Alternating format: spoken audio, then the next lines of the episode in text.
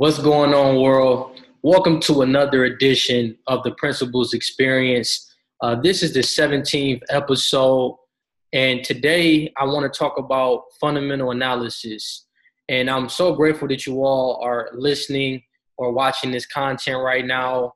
And I wanted to explain specifically how to use fundamental analysis, you know, when investing in companies and giving you some idea of different liquidity ratios, profitability ratios that you can use when evaluating and making those making that decision. Now, when you're making an investment decision on a company, a mutual or index fund, it's important to do the research. Now, on episode three, I did mention the importance of evaluating financial statements, um, also looking at the management team of the companies before you make an investment decision but I didn't really go over my process of how to use fundamental analysis and, and how I use it.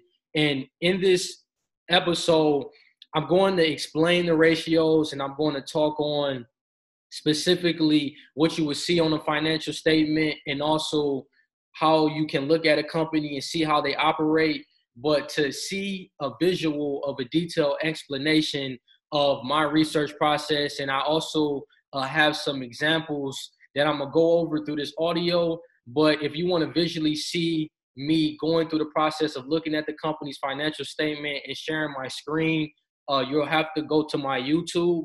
And as you all know, my YouTube channel is Kevin N.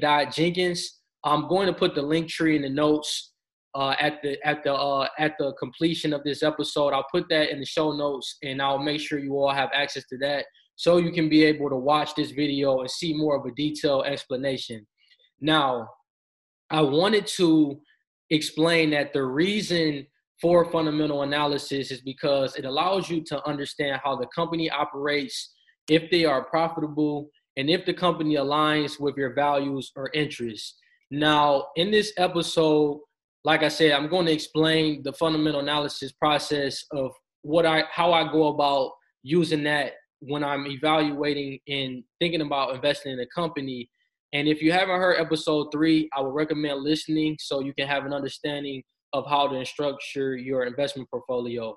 So, what exactly is fundamental analysis? Uh, this is when an investor or an analyst they'll look at the outlook for the industry. They're looking at the management of the company. So you're looking at the CEO, you're looking at the chief technology officer, you may look at the chief financial officer. You're really looking at who runs the company, who works within a company, and learning more about their background. Also, with fundamental analysis, you're looking at the product lines of the company. You're looking at the anticipated introduction of new products.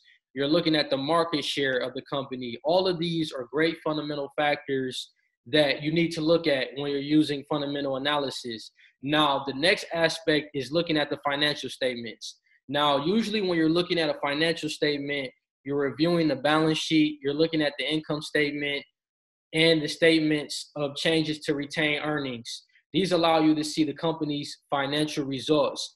A lot of times you also see a statement of cash flows, and all statement of cash flows is is the operating, the investing, and the financing activities of a company. Now, under the Investment Company Act of 1940, the companies or funds that you invest in are obligated to send financial statements to shareholders semi-annually, which include the income statement for the fund, a balance sheet, and a listing of all holdings in the portfolio if it's a mutual or index fund. Now, as a shareholder, you also have the right to receive annual reports as well. Now, looking at the income statement, the balance sheet, and the listing of the holdings in the portfolio, we're going to go over that shortly. I did want to mention with the statements of changes to retained earnings, uh, usually you'll see retained earnings on a balance sheet, and we're going to focus on that at another time. But just so you know what it is, is usually when you see uh, usually when you see that on the balance sheet, this is simply the money the company has saved for future expenses most of the time when a company pays dividends to the shareholders, they would take it out of their retained earnings, or a company will use their retained earnings for any future expenses that they expect that they're going to have to pay in the uh, in the future. Now, I wanted to go over uh, Stryker. Now, Stryker, uh, I've I've went over this with episode 13 when I talked about a company that has grown uh, within the healthcare industry. Uh, now, Stryker, they're more in they're in the healthcare industry, but specifically they're in the equipment and supplies industry. So, like I mentioned before in episode 13, they really help with setting up the medical devices for hospitals. Uh, anything in the medical field, really. So, hospital beds, uh, any type of equipment that the doctors have to use on the patient.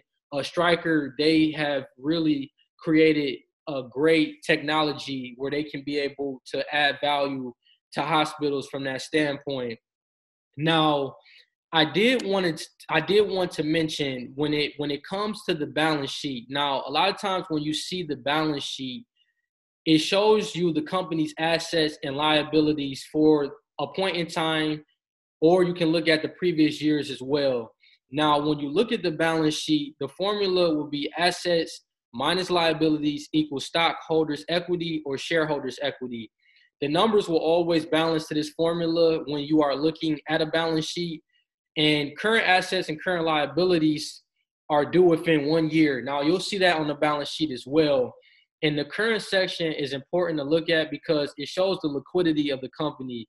It allows you to, to determine if the company has enough current funds to meet its bills as well as any excess funds for other business purposes.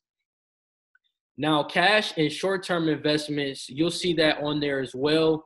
Uh, these are highly liquid and can be turned into cash in three business days or less. Accounts receivable are usually invoices sent by the company for payments that they expect to receive within 30 days. Inventory is another uh, another uh, another thing that you will see on a balance sheet, and this is simply the goods in the company that have not been sold. Now, non-current assets, those are on there as well, and those are long-term investments for which the full value will not be realized within the accounting period. So, such as in, intangible assets, which are trademarks or patents, you would see that under a non-current asset section, or you would even see property, plant, or equipment under it as well. Now, when you look at current liabilities with a balance sheet, accounts payable you'll see on there, and that is the amount owed to trade creditors of the company. Wages payable is also money that's owed to the employees. So that's on there as well. And that's usually the salaries. Income tax payable is another section that you'll see on the balance sheet. And those are the tax amounts owed to federal, state, and city governments which haven't been paid. So one way you can measure liquidity of a company is you can look at net working capital.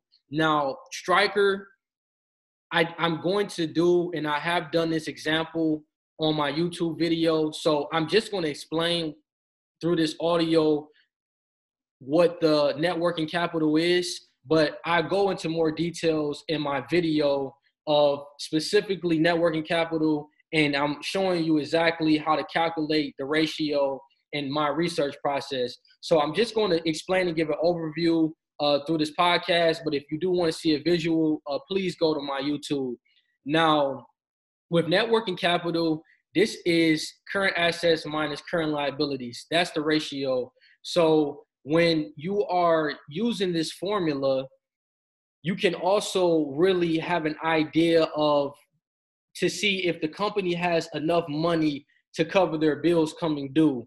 And it also shows you the excess of funds that they'll have after all their current bills are paid. So the net working capital formula is a great liquidity ratio. Another great liquidity ratio is is uh, current ratio, which is current assets divided by current liabilities. And this really shows you the amount of times of the current assets that a company has that's needed to pay their current liabilities. Now, let's move forward into long-term liabilities and stockholders' equity. Uh, this is the, usually the last section that you'll see on a balance sheet, and these are the sources of the capital for the company. So the company raises funds for its operations by selling bonds. They may sell preferred stock and common stock. Long-term debt is funded debt and is debt that must be paid in more than a year.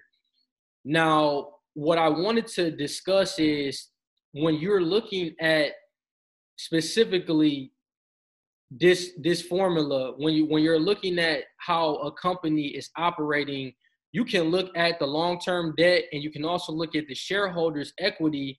And when you when you take the total of those two different numbers you're able to look at the total capitalization of the company. So usually when you're looking at the balance sheet if you add the long-term debt and you also add the total shareholders equity that'll allow you to get uh, a total of the capitalization of a company, which shows you the total it takes for them to operate.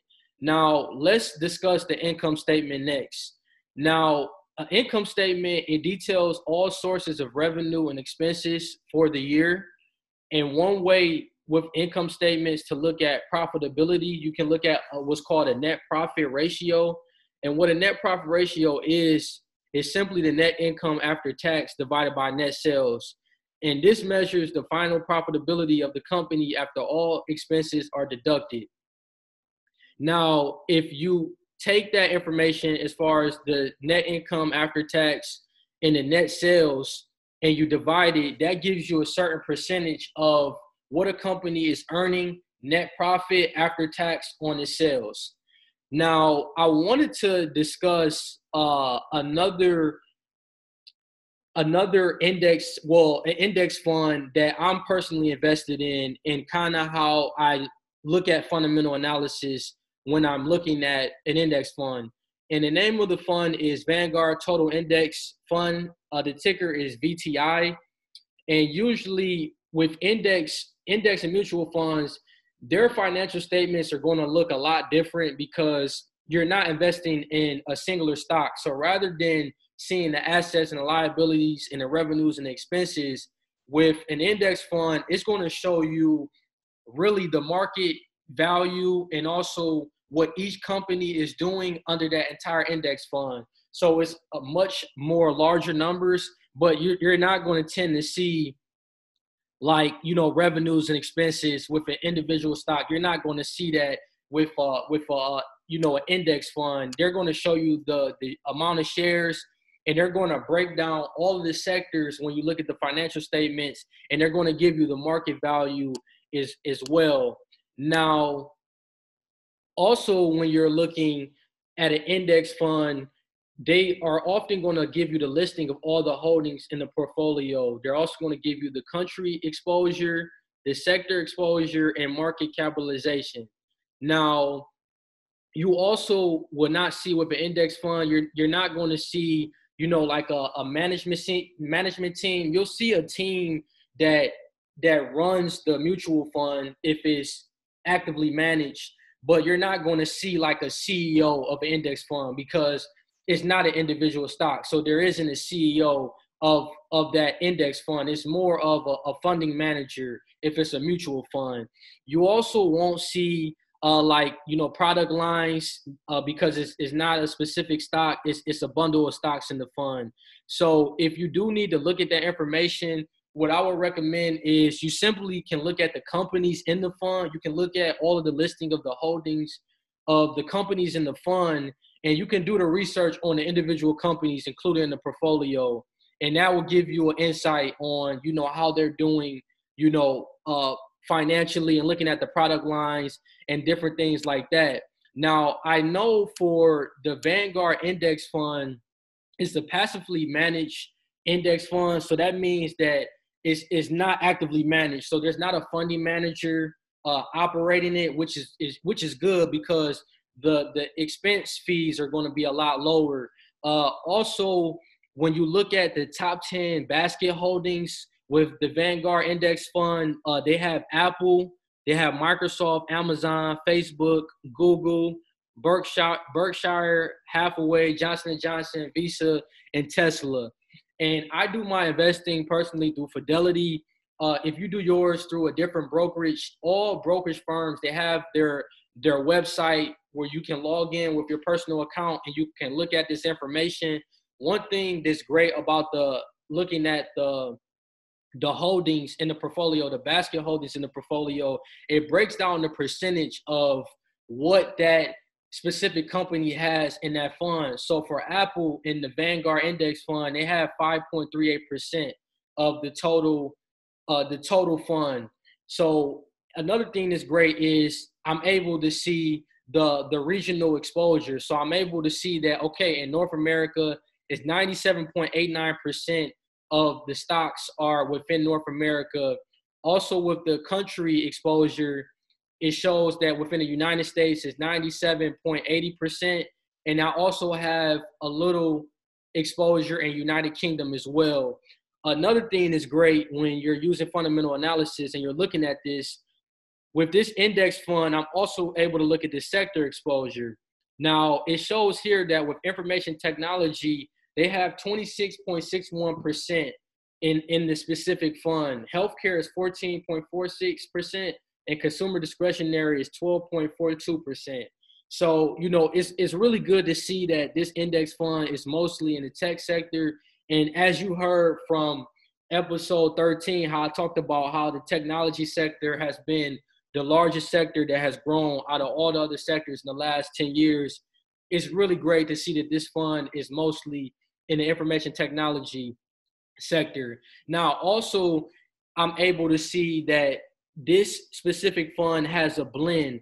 And usually, with a blend, it kind of gives you a mix of multi cap and also, you know, core stocks within this fund. So it's it's a great it's a, a great blend of everything. So I'm getting a little of the large cap, you know, I'm I'm getting some mid cap. So I'm getting a great variety and I'm also able to see my industry exposure as well. So I'm able to see a breakdown of like, you know, uh, software is 9.56%, technology, hardware, storage, and peripherals is 5.67%.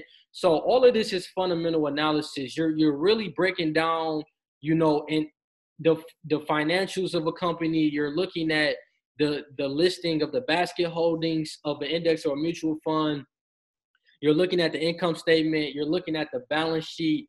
Uh, all of this information is going to give you great insight when you're making an investment decision because uh, before you invest in any company, it's, it's greatly important to do the research and make sure that you understand the foundations, you understand the principles, and you understand the fundamental analysis when you're investing in a company.